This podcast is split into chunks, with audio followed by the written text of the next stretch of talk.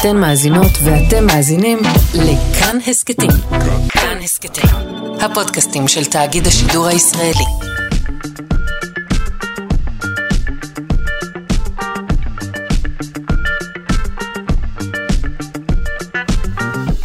שלושה שיודעים.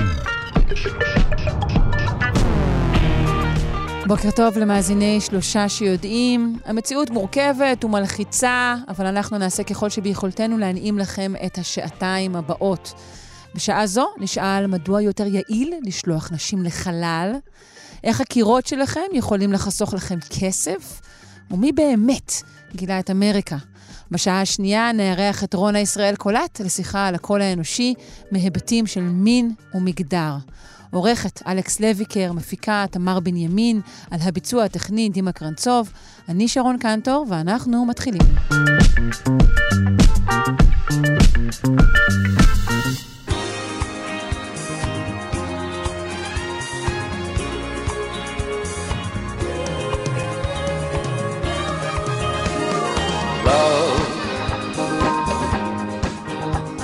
exciting and new. אה, אתמול ציינו את ל"ג בעומר, שהוא גם ראשיתה של עונת החתונות, ולכן... דימה, תשאיר את השיר הזה, תשאיר את השיר הזה, זה כזה מצב רוח טוב. אה, לכן אנחנו אה, רוצים לפתוח את הבוקר אה, בשיחה עם יהל עצמון. היא קימאית ואשת חינוך מדעי ממכון דוידסון, ואנחנו רוצים לדבר על אהבה. בוקר טוב, יהל. בוקר טוב, שרון. מה העניינים? אצלי הכל אוהב, איך אצלך? אה, תמיד, תמיד אוהב. אה, למה יש יחסית מעט מחקרים על אהבה? בסך הכל זה עניין שתורם לא מעט אה, להתקדמות האנושית. אה, חשוב ועקרוני להתקדמות האנושית, לגידול הצאצאים שלנו, להמשכיות המין, אה, אבל מאוד קשה לחקור אותו. נושא מאוד מורכב, יש בו גם כימיה, גם ביולוגיה, גם נוירוביולוגיה, גם פסיכולוגיה, גם תפיסות חברתיות, גם סוציולוגיה, גם השפעות תרבותיות. אין סוף וייתכן כיוונים, מאוד מאוד שיש קשה. גם את האקסטרה משהו שאנחנו גם לא יודעים מהו, או שהוא כנראה תוצאה של כל הדברים האלו יחד. ולפעמים אנחנו גם לא רוצים לדעת, למה להוציא את הפואנטה מהרומנטיקה? Mm, אוקיי. אה, בכל זאת, אבל כן, יש אה, מחקרים אה, על אהבה, כאמור, פחות מאשר על, פסיכוזה. על דברים אחרים. או כן. על סקס, אבל יש מחקרים על אהבה. אז נכון. בואי תתני לנו ככה את השפיץ של המחקרים האלו. אז יש לנו כל מיני, ובאמת לכל, לכל מיני כיוונים, אבל בעשור, 15 שנים האחרונות, התחום העיקרי שחוקר אה, אהבה זה באמת התחום של הנוירוסיינס, מדעי המוח. אנחנו בעצם מגלים יותר ויותר שאהבה מאוד משפיעה על המוח שלנו, אה, ושהמוח שלנו מן הסתם משפיע על האהבה שלנו. אה, וכלים חדשים כמו FMRI, שמאפשר לנו ככה לעקוב אחרי מה שקורה במוח שלנו בזמן התאהבות, או בזמן שאנחנו מסתכלים על תמונות של בני הזוג שלנו, או בזמן שאנחנו חושבים עליהם, או בזמן שאנחנו רואים סרטים רומנטיים, בעצם מאפשר לנו לחקור איך המוח שלנו מגיב, ויותר ויותר מחקרים שעוסקים באהבה מגיעים מהתחום הזה. וה- והם, וה- אה, והמחקרים האלו מנתקים את האהבה מדברים שקשורים לחברה ותרבות, או, ש- או שההפך? ההפך, אני חושבת שההפך, אנחנו בעצם מוצאים שהפרופילים אה, של אזורים במוח שפעילים, זה אזורים שקשורים לתגובות חברתיות, זה אזורים שקשורים לתגובות הוריות. אה, אנחנו מגלים, מגלים שההורמונים שפעילים בזמן התאהבות ואהבה, ואהבה אה, לטווח ארוך, אהבה חברית כזאת שנמשכת הרבה שנים, הם בעצם אותם הורמונים שקשורים גם למה גורם לנו להיקשר לילדים שלנו, למה חיבוק מנחם אותנו, גם אם הוא לא מגיע מבן הזוג שלנו, מבת הזוג שלנו, ובעצם אנחנו מגלים שגם במוח שלנו הצד של האהבה קשור מאוד חזק לצדדים החברתיים שלנו. אה, וההפך, לכן אה, מאוד קשה ועוד יותר קשה לנתק את זה, כי גם ברמה הביולוגית, האהבה שלנו קשורה לצד החברתי שלנו ולא מנותקת ממנו. עד כמה אהבה אה, טובה או גרועה לבריאותנו? כי כשאנחנו מדברים על אה, התאהבות, היא לעיתים מתוארת כמו מחלה, כמו שיגעון. אבל אהבה היא אולי דווקא כן טובה לבריאותנו. אז זהו, אז, אז עשית אה, את החלוקה הנכונה, אנחנו באמת אה, במחקרים מדברים על משהו כמו שלושה שלבים עיקריים לאהבה רומנטית, שהשלב הראשון זו אותה התאהבות, שמבחינת המוח שלנו אנחנו מדברים על תהליך שמזכיר מאוד התמכרות לסמים. אנחנו מתמכרים לבן, לבן אדם שאנחנו אוהבים, או לדבר שאנחנו אוהבים, אה, באופן דומה לזה שאנחנו מתמכרים לחומרים ממכרים, אותם הורמונים פועלים, אותם מעגלים במוח, ולכן גם כולנו אולי זוכרים כשהיינו מאוהבים, או אם אנחנו מאוהבים עכשיו, הנושא של הגעגוע, של המרחק, של הרצון, באמת של ההתמכרות לדבר הזה. אה, ולכן השלב הזה לפעמים הוא יכול לגבול גם בקיצוניות אה, ובתגובות קיצוניות, ולכן אולי קצת פחות בריא לנו, אבל השלבים כן, הבאים... כן, זה כאילו לא בריא, כי לא בריא לשכב על פסי רכבת, אבל אני מבינה. בדיוק. אה, אבל השלבים הבאים באהבה, שהם באמת אותה אהבת קשורה לתשוקה של השנים הראשונות, ואותה אהבה חרברית שמלווה זוגות ותיקים, מאוד בריאים לנו, הם בעצם קשורים להורדת לחצים, לחיים ארוכים יותר בחלק, לחלק מהאנשים, אה, לתקווה, באמת לכל הצדדים החיוביים, לרגשות החיוביים האלה, שבאמת עוזרים לנו וקשורים גם לפעילות טובה יותר של מערכת החיסון שלנו, גם לירידה של הורמוני לחץ בגוף שלנו, ולכן לחלוטין אהבה בריאה לנו, עוזרת לנו ותומכת בנו לאורך השנים, ולא סתם, בגלל זה אנחנו אפילו... מתוכנתים ביולוגית לחפש אהבה. זאת אומרת, אהבה היא חלק מהדרך של הגוף שלנו לשמור על עצמו. אה, אה, אמרת אנחנו... על מחלות, אז, חיבוק, למשל, אנשים שמתחבקים לעיתים קרובות, על אף שהם לכאורה נחשפים ליותר חיידקים של האחר, מסתבר שנדבקים פחות בשפעת, נכון? נדבקים פחות בשפעת, זה נכון, ובעצם אה, החיבוק עובד על מערכת עצבים ש... של קשורה למגע בעור שלנו, שנמצאת יותר באזורים השעירים שלנו, ובגלל זה אנחנו גם יותר רגישים לליטופים ולמגע אה, רך באזורים האלה. זאת מערכת שמגיבה למגע עדין, איטי, אה, והיא מתחברת באמת לכל הצדדים היותר אה, רגשיים שלנו, של באמת ירידת מתח, ירידת מתח, שחרור של הורמון האוקסיטוצין, שקשור להרבה מאוד התנהגויות חברתיות שלנו, ביניהם גם אה, אה, חבר, כאילו חברויות ואהבת לילדים, וגם אהבה רומנטית. ויש מחקרים שמראים קשר בין ירידה במתח לבין פעילות טובה יותר של מערכת החיסון. בהקשרים אחרים לגמרי, לא קשורים לאהבה רומנטית, אבל כן אנחנו רואים שאנשים חולים, אם אנחנו מצליחים להוריד סטרס, מצליחים לתת להם תקווה, לפעמים אפילו תקווה שקרית, אנחנו רואים עלייה בפעילות מערכת החיסון שלהם, יכולת טובה יותר של מערכת החיסון שלהם להתמודד עם הסביבה.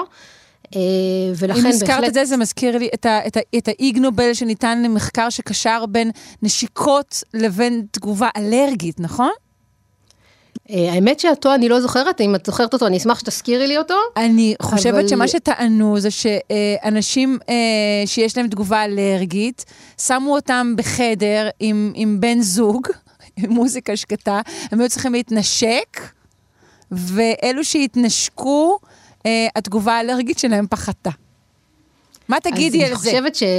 ש, שזה בדיוק אבל אה, מראה לנו שגם, אנחנו יודעים שמערכת החיסון שלנו, ובאמת תגובות אה, אלרגיות, אבל לא רק קשורות אה, לרמות לחץ, אנחנו יודעים שאנחנו לחוצים יותר, כל מה, תגובת מערכת החיסון שלנו נפגעת, ולכן אנחנו רואים יותר גם מחלות, גם אלרגיה, אז בהחלט אה, במקרה הזה אנחנו רואים קשר למגע העדין, לעלייה בהורמונים אה, שקשורים באמת למצב חברתי טוב יותר, שממש ככה תומכות אה, באמת גם בלהרגיש טוב יותר, גם ברמה של אלרגיה, גם ברמה של שפעת, גם ברמה של באמת בכלל מהפעילויות של מערכת החיסון. זה, בוא נגיד שכשמסתכלים על התמונה הכוללת, זה לא אמור להפתיע אותנו.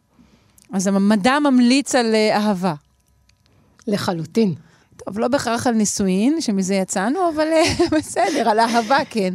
מה אתם עושים עם זה אחר כך? פה אנחנו... לגמרי, ואפילו אפשר להגיד בכוכבים, שבני אדם הם לא מין שהוא מונוגמי באופן ביולוגי.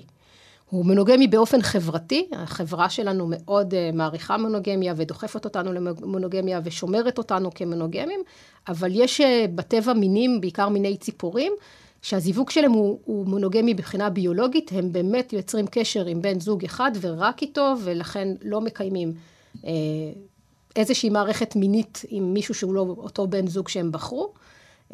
אנחנו לא כאלה, ולכן יש מקום לשאול לפעמים שאלות על הנישואין, על המונוגמיה שלנו, גם בשאלות מדעיות. יהל עצמון, כימאית ואשת חינוך מדעי, מכון דוידסון, תודה רבה. בשמחה.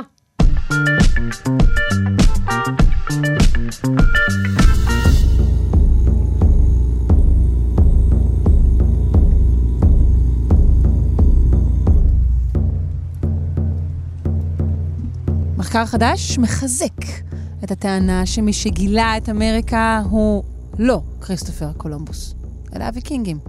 נפנה לדוקטור אלכס קרנר, היסטוריון של עידן התגליות. שלום. שלום, שלום, שלום. בוקר טוב. בוקר אור. אנחנו עדיין אה, מלמדים ילדים וגם נוטים לומר בעצמנו שמי שגילה את אמריקה זה כריסטופר קולומבוס, אבל בעצם אנחנו יודעים כבר שזה לא מדויק. אה, כן, אה, אני חושש שגם נמשיך בדורות הבאים תמיד לטעון שקולומבוס הוא זה שגילה את אמריקה, אבל גם כן נוסיף מיד לאחר מכן שזה לא נכון. אה, וצריך כמובן להרחיב. אנחנו יודעים, קודם כל, מה זה גילוי אמריקה? אמריקה הייתה שם מאז שהעולם נוצר בערך, כן? מאז היפרדות היבשות, והיו בה תושבים שהגיעו לשם אחרי מלפני משהו כמו 20 אלף שנה, אז אפשר לומר שבכלל שבטים או אנשים, הומו ספיאנס, אה, קדומים, הגיעו מצפון מזרח רוסיה, עברו דרך מצרי ברינג כשלא היו שם מים, שזה היה מחובר בגלל שהמפלס אה, של מי הים אה, היה נמוך, אפשר היה לעבור, והם אלה שהגיעו, שהגיעו לראשונה לאמריקה. לאחר מכן... והם אבותיהם של הילידים, אה, אותם פוגשים המערבים שמגיעים אחר כך? בדיוק. מה שקורה הוא שבערך לפני 9,500 שנה, בערך, אה, אה, זה סוף אה, עידן הקרח האחרון, מפלס המים עולה, אסיה ואמריקה במצרי ברינג נפרדות אחת מהשנייה, ומאז נוצר איזה סוג של, סוג של ניתוק. בין, uh, בין מה שלימים ייקרא אמריקה לבין יתר העולם. ואני אומר סוג של ניתוק, כי אנחנו יודעים שזה אף פעם לא היה באמת uh, מנותק. עכשיו, לשאלתך לגבי קולומבוס והשבטים הנורדים, הוויקינגים... מה, אני שומעת שדעתך אינה, אינה נוחה מהשם ויקינגים בהקשר הזה? לא, ויקים זה בסדר, זה מקובל לקרוא להם ויקינגים, אבל היו כל מיני שבטים וקבוצות של אנשים שחיו בסקנדינביה, בעיקר במערב נורבגיה, בגרינלנד, בדנמרק כמובן, באיסלנד. אה, שהם אלה שעם הזמן קיבלו את הכינוי ויקינגים, אני אקרא להם שבטים נורדים, אבל אין לי שום בעיה להשתמש לצורך השיחה שלנו אה, במונח אה, ויקינגים. אוקיי, okay, וכמה זמן לפני קולומבוס הם מגיעים ליבשת אמריקה? הם הגיעו ליבשת אמריקה בערך, בערך 500 שנה, 400 שנה לפני, לפני קולומבוס. זה בעצם בניגוד למסע של קולומבוס, שאני מניח שניגע בו אה, בהמשך השיחה, אלה, זה לא היה מסע מכוון כדי לגלות דרך כלשהי למקום כלשהו, אלא זו הייתה התפשטות טבעית וחיפוש אולי אחר מקומות יישוב, אה, תחנות עגינה, אה, מקומות איפה שאפשר להעביר את התקופה שקשה להפליג בה, וזו הייתה הפלגה מן לאורך החופים, נצא מ, לצורך העניין מדנמרק לכיוון אה, נורבגיה, משם לאיסלנד ומשם לגרינלנד, ומגרינלנד זה כבר מאוד קרוב להגיע צפון אה, מזרח יבשת אמריקה. אה, אבל רק זה, עכשיו זה... בעצם יש לנו אה, עדויות חותכות, עדויות בחומר? חד משמעית. יש, אה, קודם כל, יש כל מיני סאגות אה, כתובות, סיפורים, אה, סוג של סיפורים מיתיים שמתארים את ה... אה, את ההפלגות הארוכות הטווח האלה של אותם אה, שבטים. זה דבר אחד.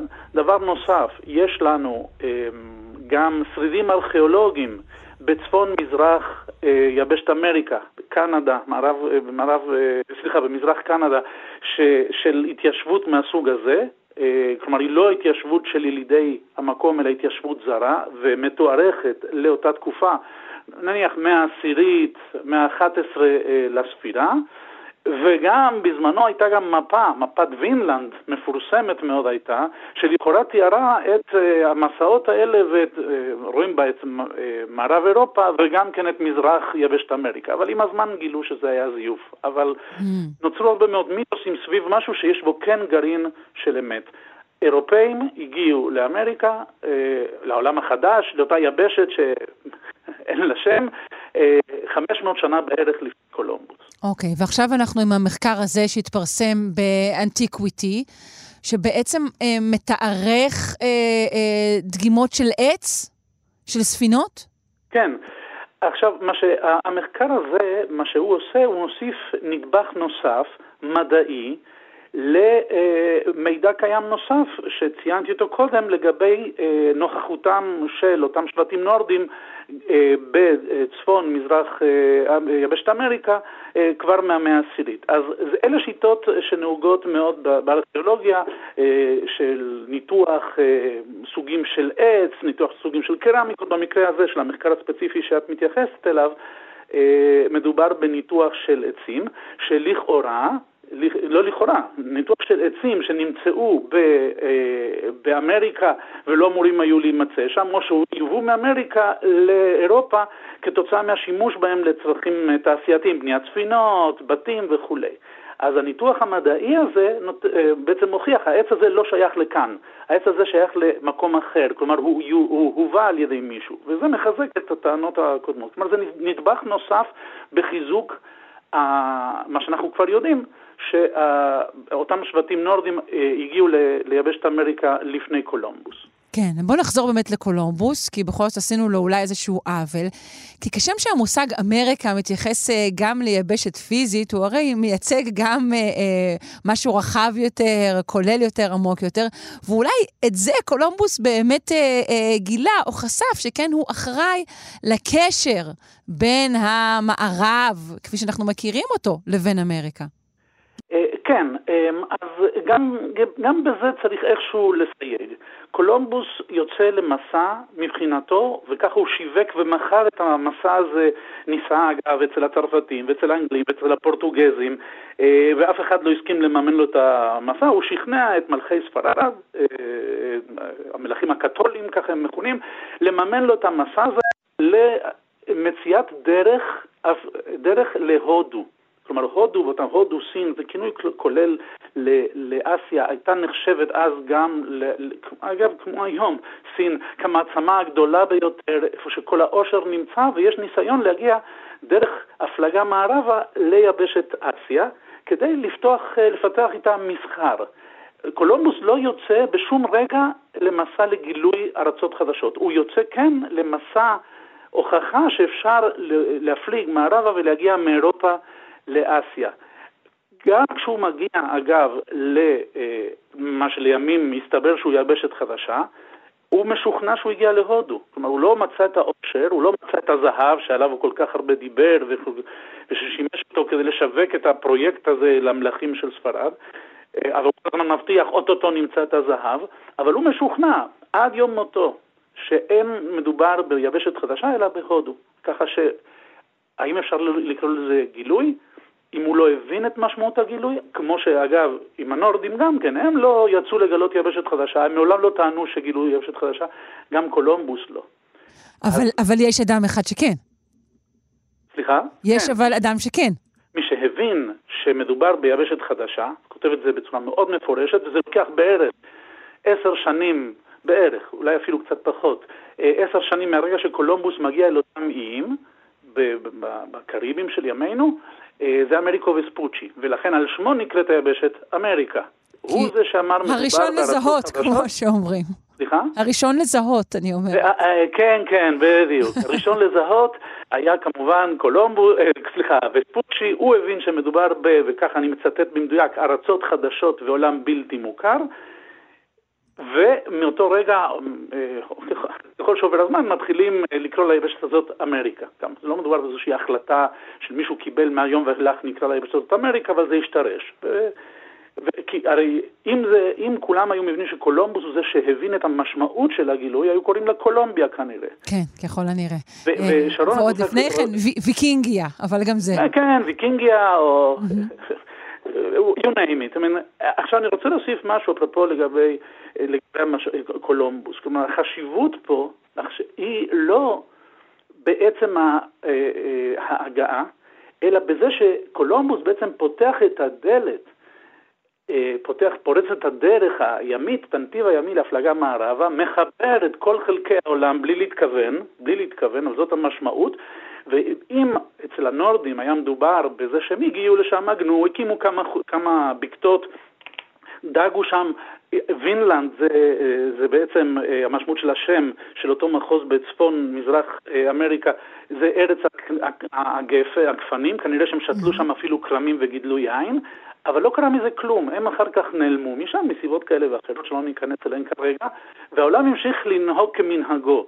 אבל כתוצאה מההגעה של קולומבוס בעצם נוצרה, נקרא לזה, זו תחילת התהליך של הגלובליזציה. שזו אמריקה באמת באיזשהו אופן, היא מייצגת, את, שזה בעצם אמריקה באיזשהו אופן, כמייצגת של התהליך הגלובלי הזה. כן, זה כשאת מסתכלת על זה באמת מהזווית של, של ימינו, את צודקת. באותם ימים זו הייתה ספרד. ספרד הפכה להיות מעצמה גלובלית בעצם יחד עם, עם פורטוגל. פורטוגל מפליגה לאורך חופי אפריקה ומזרחה לכיוון הודו.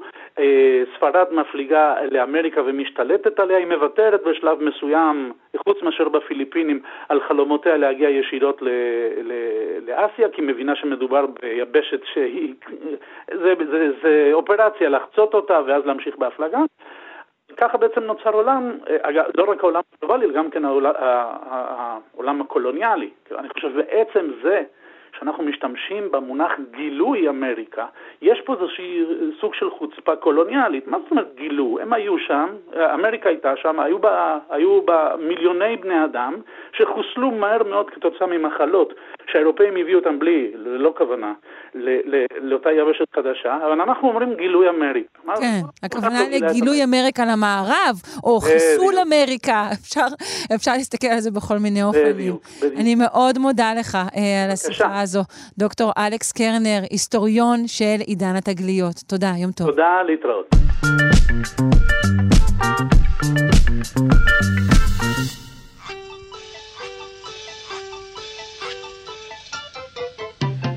בחשבון זה נכון, אי אפשר לרפרף, בחשבון זה נכון, אי אפשר לצפצף, בחשבון זה נכון, אי אפשר לזייף, אך מי אמר שבחשבון אי אפשר לקיים?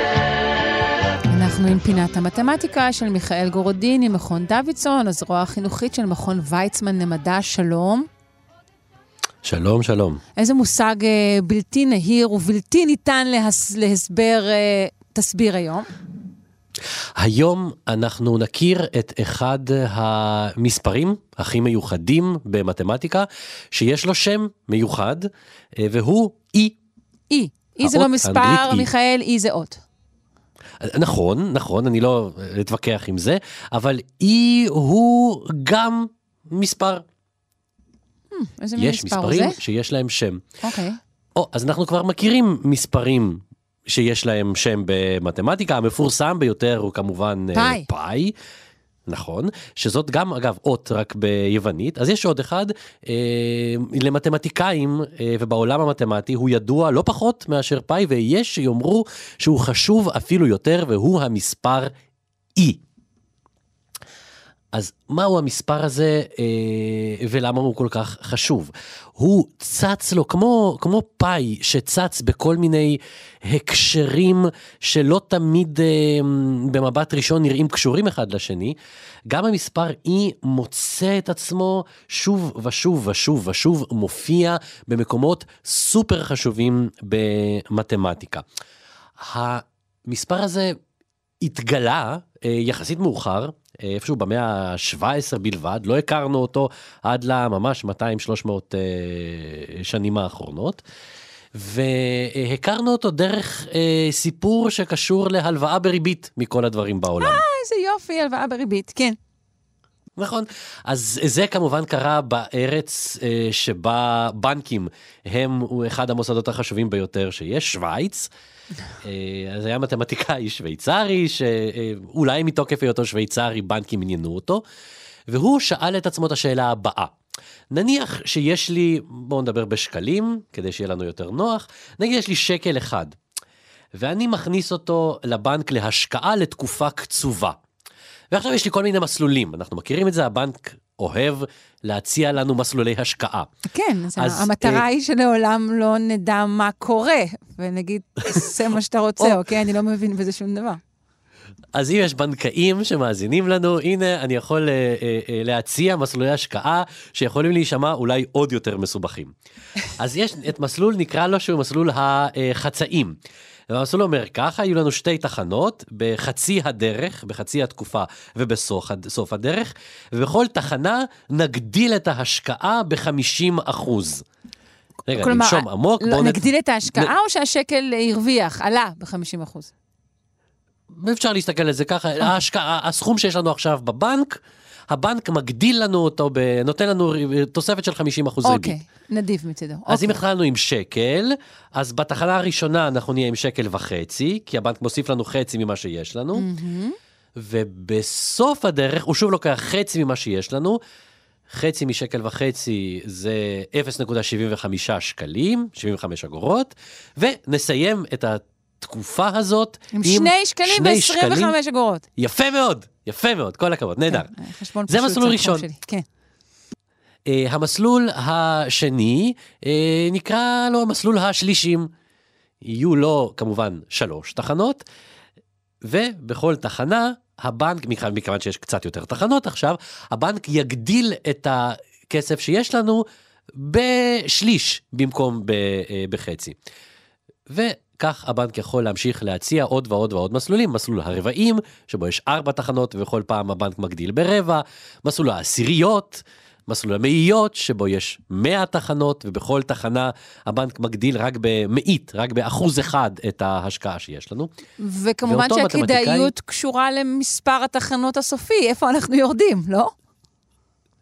אה, אה, בדיוק, כי הדבר שמשתנה כאן בעצם זה מספר התחנות, כמה תחנות אה, הבנק מוכן לתת לנו, מה כדאי?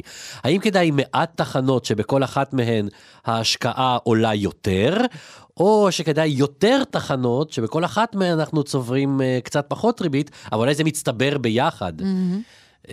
זאת הייתה השאלה מכל הדברים בעולם שהמתמטיקאי השוויצרי ברנולי שמו שאל את עצמו, וכשהוא ערך את החישוב הוא ראה שני דברים. אחד, שככל שיש יותר תחנות, התמורה הסופית עולה.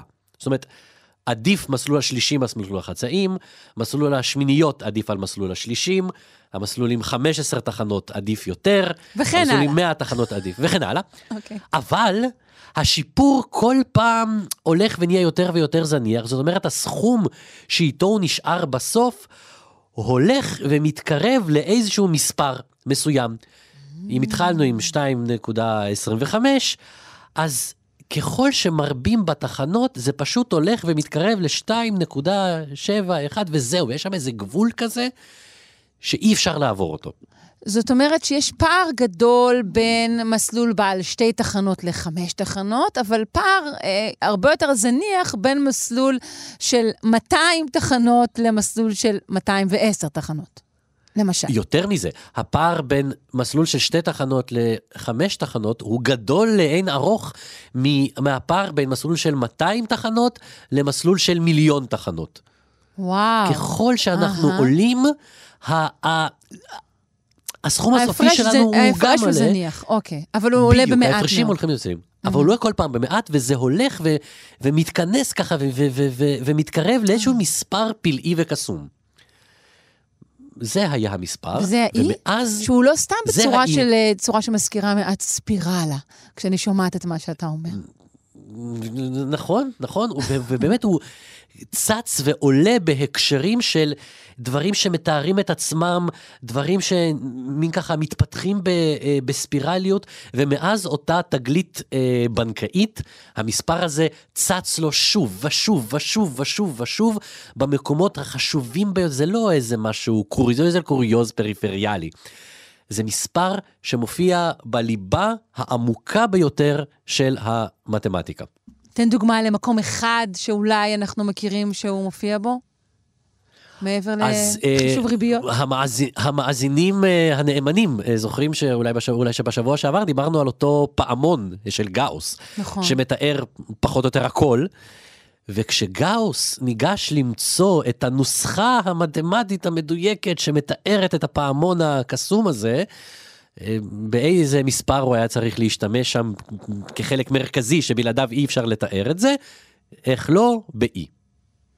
אז לאי יש ערך מסוים. כן, כן, זה 2.71, וככה זה ממשיך, ממשיך, ממשיך. אנחנו יודעים לחשב את הערך שלו עד איזה דיוק שנרצה. יפה. טוב, נעים מאוד אי.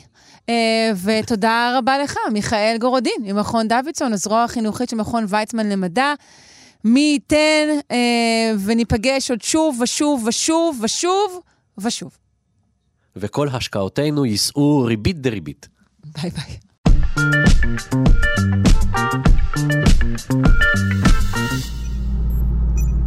למה יעיל יותר לשלוח נשים לחלל? זה לא מה שאתם חושבים. נפנה לדוקטור ערן שנקר, רופא חלל ישראלי, שלום. שלום, בוקר טוב. בוקר אור. אז בוא ספר לנו, למה? למה יותר כדאי לשלוח נשים לחלל? שרון, מה לא ברור לכם? אתן יותר טובות. תמיד יותר טובות הייתן. אני חושדת בכל אדם אה, שאומר לי שאני טובה יותר, אז זה בטח כי הוא רוצה ממני משהו. אז אני רוצה לספר לך משהו, זה נכון? ככה, אתם נבניתם כמכונה אחרת. מכונה שצריכה להיות לפחות, מה שנקרא, כוח וחצי, לא כוח. למה? לפחות ילד אחד נוסף אתם צריכים לקלקל במהלך הפיזיולוגיה הרגילה. אנחנו דואגים רק לעצמנו, ואתם נבניתם יעיל יותר, שבאותה תצרוכת של חמצן, אנרגיה, מזון, תוכלו גם לדאוג לדורות הבאים. זה המהות, ממש האבולוציונית. לא מדבר על החלק הנפשי שתכף ניגע. Mm-hmm. ואכן, מחקרים חדשים שאנחנו ידענו את ההבדלים בין uh, גברים לנשים, אנחנו יודעים שנשים יותר יעילות בהרבה דברים, בטח פיזיולוגי. יש איזה bias, כי אתם פחות uh, מבחינת uh, כמות השריר, אז אין ספק שאתם צורכים פחות חמצן, כמות המשקל הכללית, uh, המסה של הגוף הנשי קטן יותר, ולכן אי אפשר לעשות את זה אחד לאחד, אבל גם כשמנרמלים, באמת אתן יותר יעילות. זאת אומרת, לא, אנחנו אומרים כזה. נשים יעילות יותר, אנחנו מתכוונים ממש אה, אה, לאקט של אה, כימות אה, של האדם הנשלח לחלל, במחשבה על איזה נפח הוא לוקח, כמה מזון הוא צורך, כמה חמצן אה, הוא או היא צורכים, כן? מתכוונים ליעילות כזו, יעילות אנרגטית. אז אני אגיד לך מה קרה בעולם של uh, המקצועות החופשיים, טייסים טייסות ואסטרונאוטים אסטרונאוטיות. בעבר לא רחוק, גם נשיא מדינת ישראל אמר, נשים לא יכולות להיות טייסות. ביצועית, תפיסתית, אה, אה, לא יכול, לא בגלל שהן עוברות את הגבול. נשים אולי כן, אבל מידע לך לא, כן. בקיצור, היום גם חיל האוויר יש נשים, יש הרבה נשים, יש אפילו uh, צוותים שהם רק נשים, uh, במסוקים יכול להיות uh, טכנאית מוטסת, טייסת ועוד טייסת, ואין גבר שיפריע באמצע עם כל האגו. וזה עובד טוב. אוקיי, פה אבל עברת תעופה... כבר לשיקולים אחרים כשאנחנו מדברים על כן, אגו. למרות שאולי אגו הוא גם אולי דבר שהוא גם זולל אנרגיה, אני לא יודעת. רגע, אז אני מדבר על החלק אבל באמת הביצועי, תכף נלך כי המעניין זה הפיזיולוגי מהמחקר כן, האחרון. נכון. אה, ובחברות תעופות לא נדיר שהצוות בקוקפיט כולו מהמין הנשי. והביצועים נהדרים ויעילים, ואתם חושבים נכון ומבצעות נכון. אז עברנו מזה שאי אפשר לשילוב, והנה רק. אני חושב שבמטולטלת עברנו יותר מדי, כי לנשים יש יתרון אדיר, אבל מה לעשות, גם לגברים יש מקום. אי אפשר לחיות בלעדינו, מהרבה סיבות, גם תפקודית. אנחנו חושבים שונה, ואני אגיד את היתרון הנשי וגם הגברי בעולם התעופתי. אתן מלקטות מהספר של uh, ההבדל בין נשים וגברים בין מרס למאדים. ואתן מסתכלות הרבה, ולכל הכיוונים, וזה נהדר, כי אתם רואים הרבה דברים שהגברים לא רואים. הגברים חדורי מטרה, הם לא רואים כלום, רואים את המטרה, שזה חיסרון. אבל יש לזה גם יתרון, גם בפעילות תעופתית מסוימת. היום במטוסים יש יותר מדי מידע, too much of information. Mm-hmm. אנחנו רוצים להזנח את הכל ולהתרכז רק בנחיתה okay. או בחירום וכדומה. אז זה בתעופה כנראה דומה ממה שאנחנו יודעים באסטרונאוטים. אבל בוא נחזור למחקר הזה, שבאמת מסתכל על פרמטרים אה, פיזיים, וגם מתרגם אותם לעלויות כלכליות, נכון?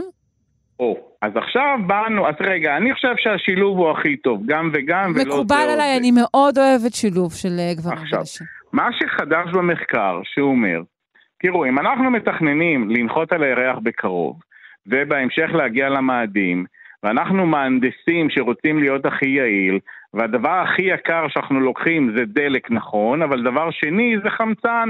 מה לעשות, אנחנו יצורים שצריכים חמצן, אפילו יותר מאשר המזון והשתייה. ואם גברים מזיעים יותר, הם צריכים יותר נוזלים. אם יש לנו יותר מסת גוף וה-VO2, צריכת החמצן שלנו יותר גדולה פר יחידת שריר, יחידת משקל, יחידת אה, אדם לצורך העניין, אז אנחנו בשביל צוות של אה, שלושה אסטרונאוטים ניקח הרבה יותר מאשר שלוש אסטרונאוטיות. אז בואו נהיה יעילים ונוציא את הגבר מהמשוואה. אבל יש לי הצעה אחרת, למה לא לשלוח רק נגיד גברים קטני קומה? או אפילו הייתי אומרת, אפשר אולי להנדס אסטרונאוטים ייחודיים, שיהיו בדיוק בגודל הנכון ובמסה הנכונה וכך יהיו חסכוניים. נכון, אז אני אגיד שבשביל ה-diversity, שהוא גם חיובי מאוד, אנחנו רוצים גדולים וקטנים, אסייתים ואירופאים, אה, כהי עור ובהירי עור ונשים וגברים, ולא להגיע לאדם האופטימלי האחד שיצעק, מתוך שאם חס וחלילה יהיה נגיף הקורונה הבא בול רק עליו, אז כולם ימותו. ככה אולי זה עובד על סינים יותר ועל אה, פרזילאים פחות ונשים מוגנות עם מערכת חיסון גבוהה וגבר גדול אולי יוכל להגיע ללמעלה ולנקות, who knows. אמרתי על ניקיון, כן? לא. Mm, אתה מדבר על גיוון מהבחינה ההישרדותית של המין. נכון, אוקיי. צריך גיוון.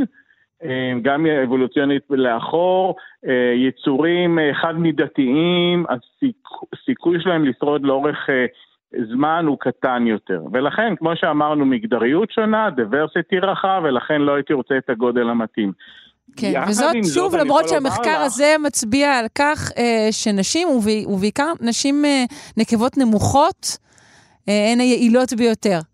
אני יכול להגיד שהרוסים נקטו בשיטה הזו, דרך אגב, בחללית ציוז עד היום, שבתחנת החלל חוזרת לכדור הארץ, אין הרבה מקום.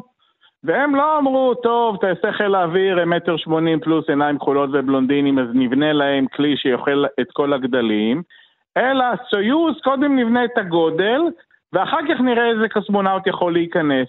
ואני חייב לומר לך שיש אסטרונאוטים שלא יכולים לצאת לתחנת החלל, כי רכב הפינוי, החירום, הוא סויוז. וכשעוזב את מעבורת החלל בעבר, או עכשיו דרגון, וצריכים להישאר רק עם חללית חילוץ סויוז, והם גדולי מידה לקוסמונאוטים שיכולים להיות בסויוז, הם לא יוצאים לחלל. הנה הפסידו. אז כן, בעבר הרוסים קבעו מידה מינימלית ולצערי גם מקסימלית, מנע מקבוצה מסוימת של אסטרונאוטים גם היום לצאת למשימות מסוימות, ובעתיד אני חושב שדווקא צריך לקחת את הדברסיטי גם לגדלים, ונכון, נהיה אופטימליים, אבל לא יעילים מקסימלית. אז אה, מצאנו מקום, אבל בו יש אפליה נגד, אה, נגד גבוהים, שזה די נדיר. על פי רוב האפליות עוברות בכיוון ההפוך. נכון, נכון. אז אני חושב שלסיכום של החלק של המחקר זה מדהים שידענו שאתם יותר יעילות, ועכשיו אנחנו גם יודעים פיזיולוגי, לא סתם אתם לא מזיעות הרבה, אתם באמת לא מזיעות הרבה. יש הסבר לרמת השריר, רמת המסה וכדומה. יש גם צריכת חמצן, שזה הדבר הכי חשוב, ובאמת, אתם, אתם תחסכו מיליונים, מאות מיליונים במשימות חלל בגלל היעילות שלכם, שכבר דיברנו ממה היא באה, ולא רק הנפח שלכם, אלא גם היעילות עצמה של קצב הלב, פעילות ומטאבוליזם. והמחקר הזה מוכיח זאת, אכן. דוקטור ערן שנקר, רופא חלל ישראלי, אני מודה לך מאוד על השיחה הזו. מרגישה יעילה במיוחד בבוקר זה. תודה רבה. הייתי יעילה ממני בשיחה. ביי.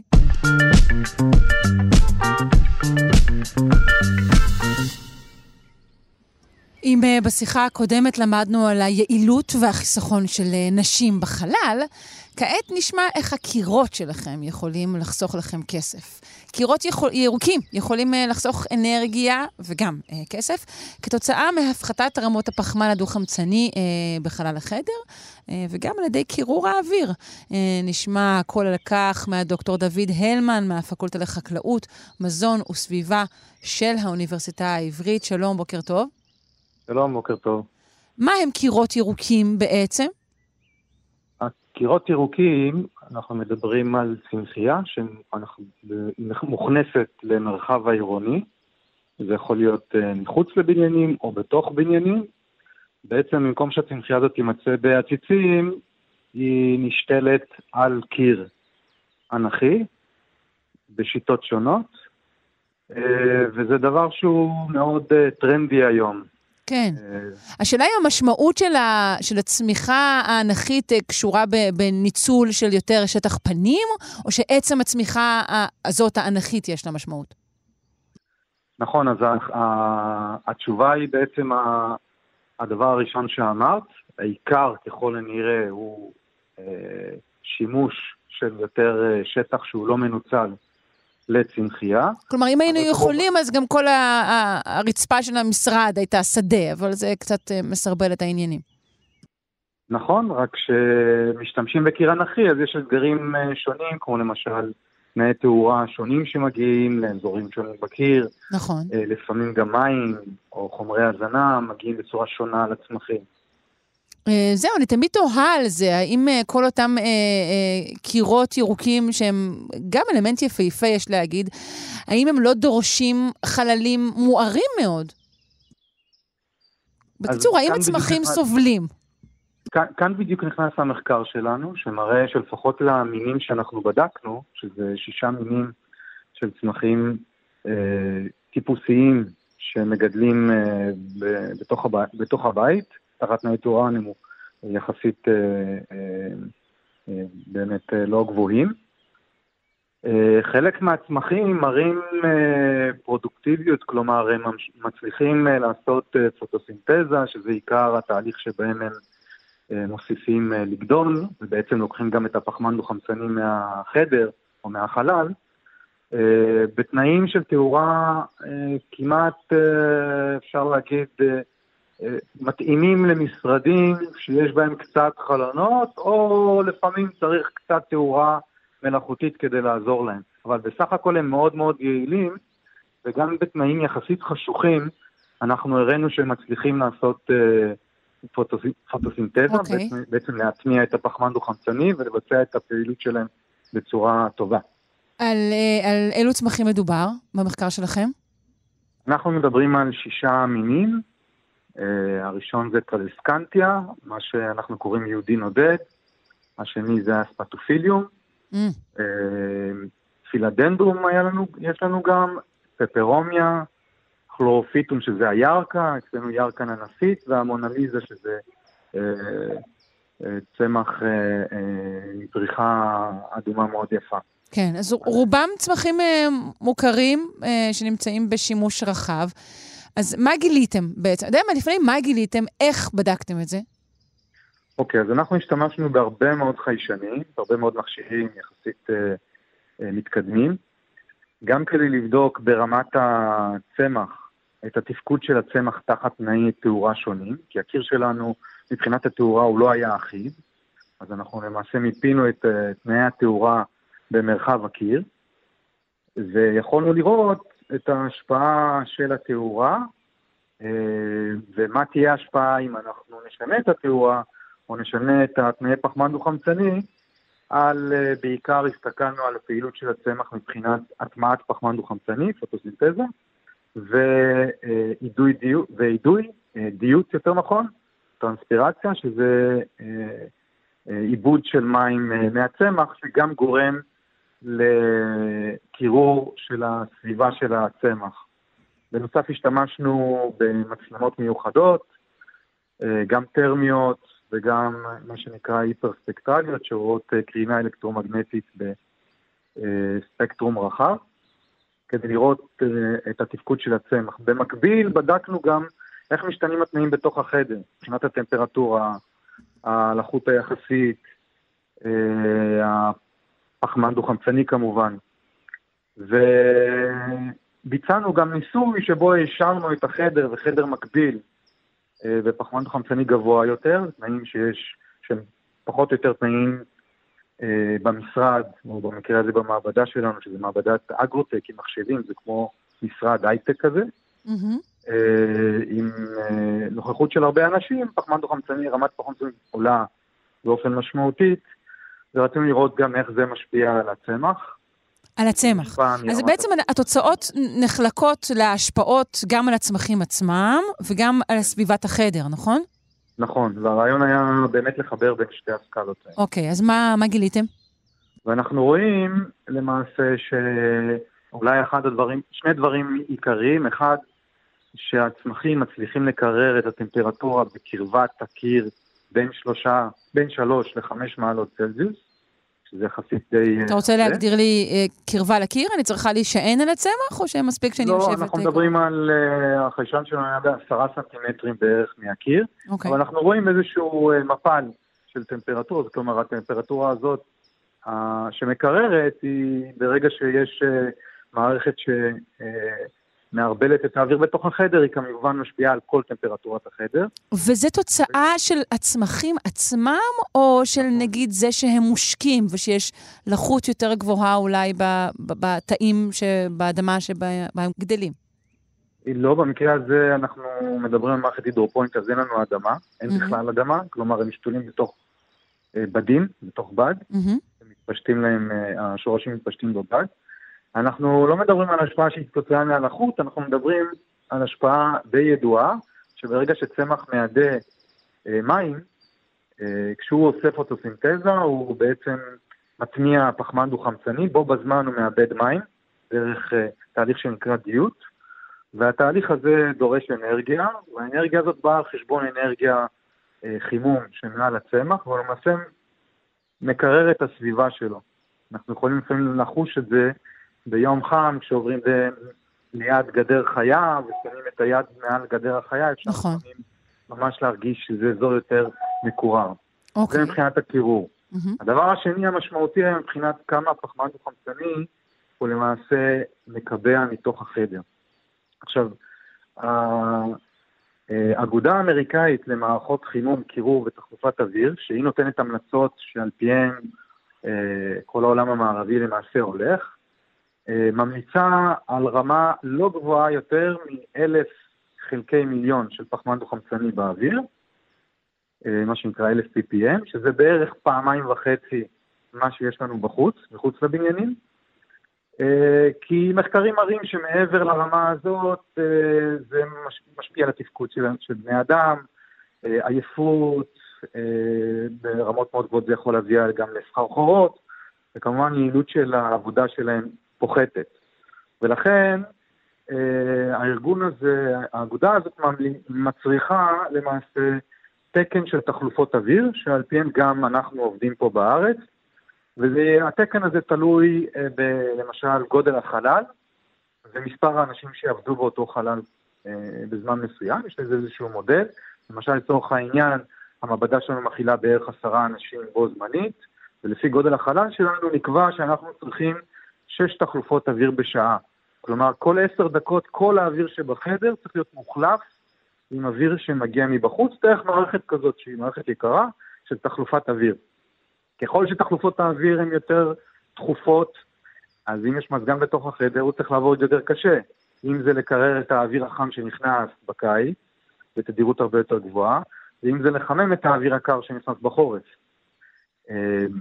מה שאנחנו רואים זה שבשימוש של קיר כזה אנחנו יכולים להפחית את העבודה של מערכת תחלופת האוויר בערך ב-20. אחוז, כלומר אפשר לעבוד, אפשר לעבוד הרבה פחות אה, מבחינת תחלופות אוויר לשעה, לרדת אה, נגיד מ-6 תחלופות ל-4.8 בערך, משהו כזה, תחלופות אוויר לשעה, וזה אומר שאנחנו גם צורכים פחות חשמל, ולמעשה חוסכים בסביבות 1,400 קילוואט שעה במהלך העונה,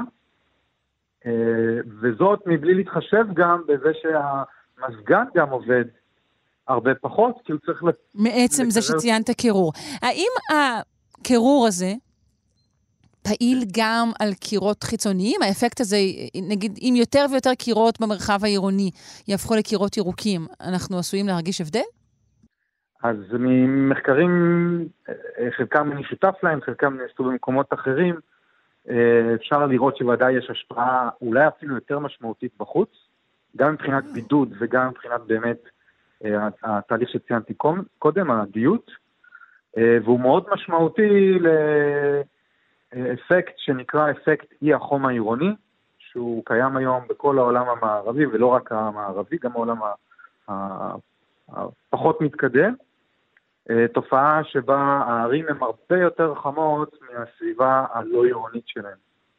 כן. וההכנסה של צמחייה למרחבים כאלה אכן יכולה להוריד באופן משמעותי את הטמפרטורה ולהשפיע על המצב הזה, ולכן באמת בהרבה מאוד מדינות יש אפילו תקמים של בנייה שהיא חייבת להיות ירוקה, לא רק ירוקה מבחינת אנרגיה, מבחינת אנרגיה, אלא גם מבחינת הכנסת אלמנטים. ירוקה בפועל. כן. טוב, ושלא לדבר על כך שזה משובב את הלב ואת העין. אני מודה לך מאוד על השיחה ועל המחקר. דוקטור דוד הלמן מהפקולטה לחקלאות, מזון וסביבה של האוניברסיטה העברית. תודה רבה, שרון.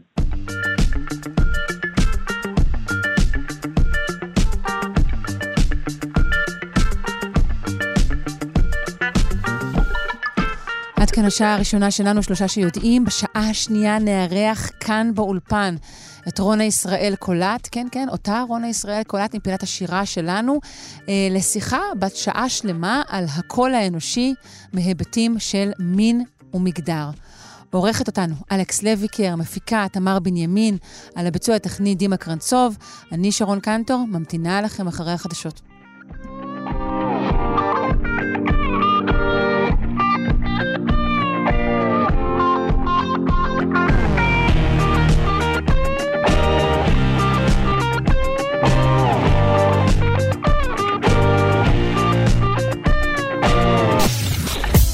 אתן מאזינות ואתם מאזינים לכאן הסכתים.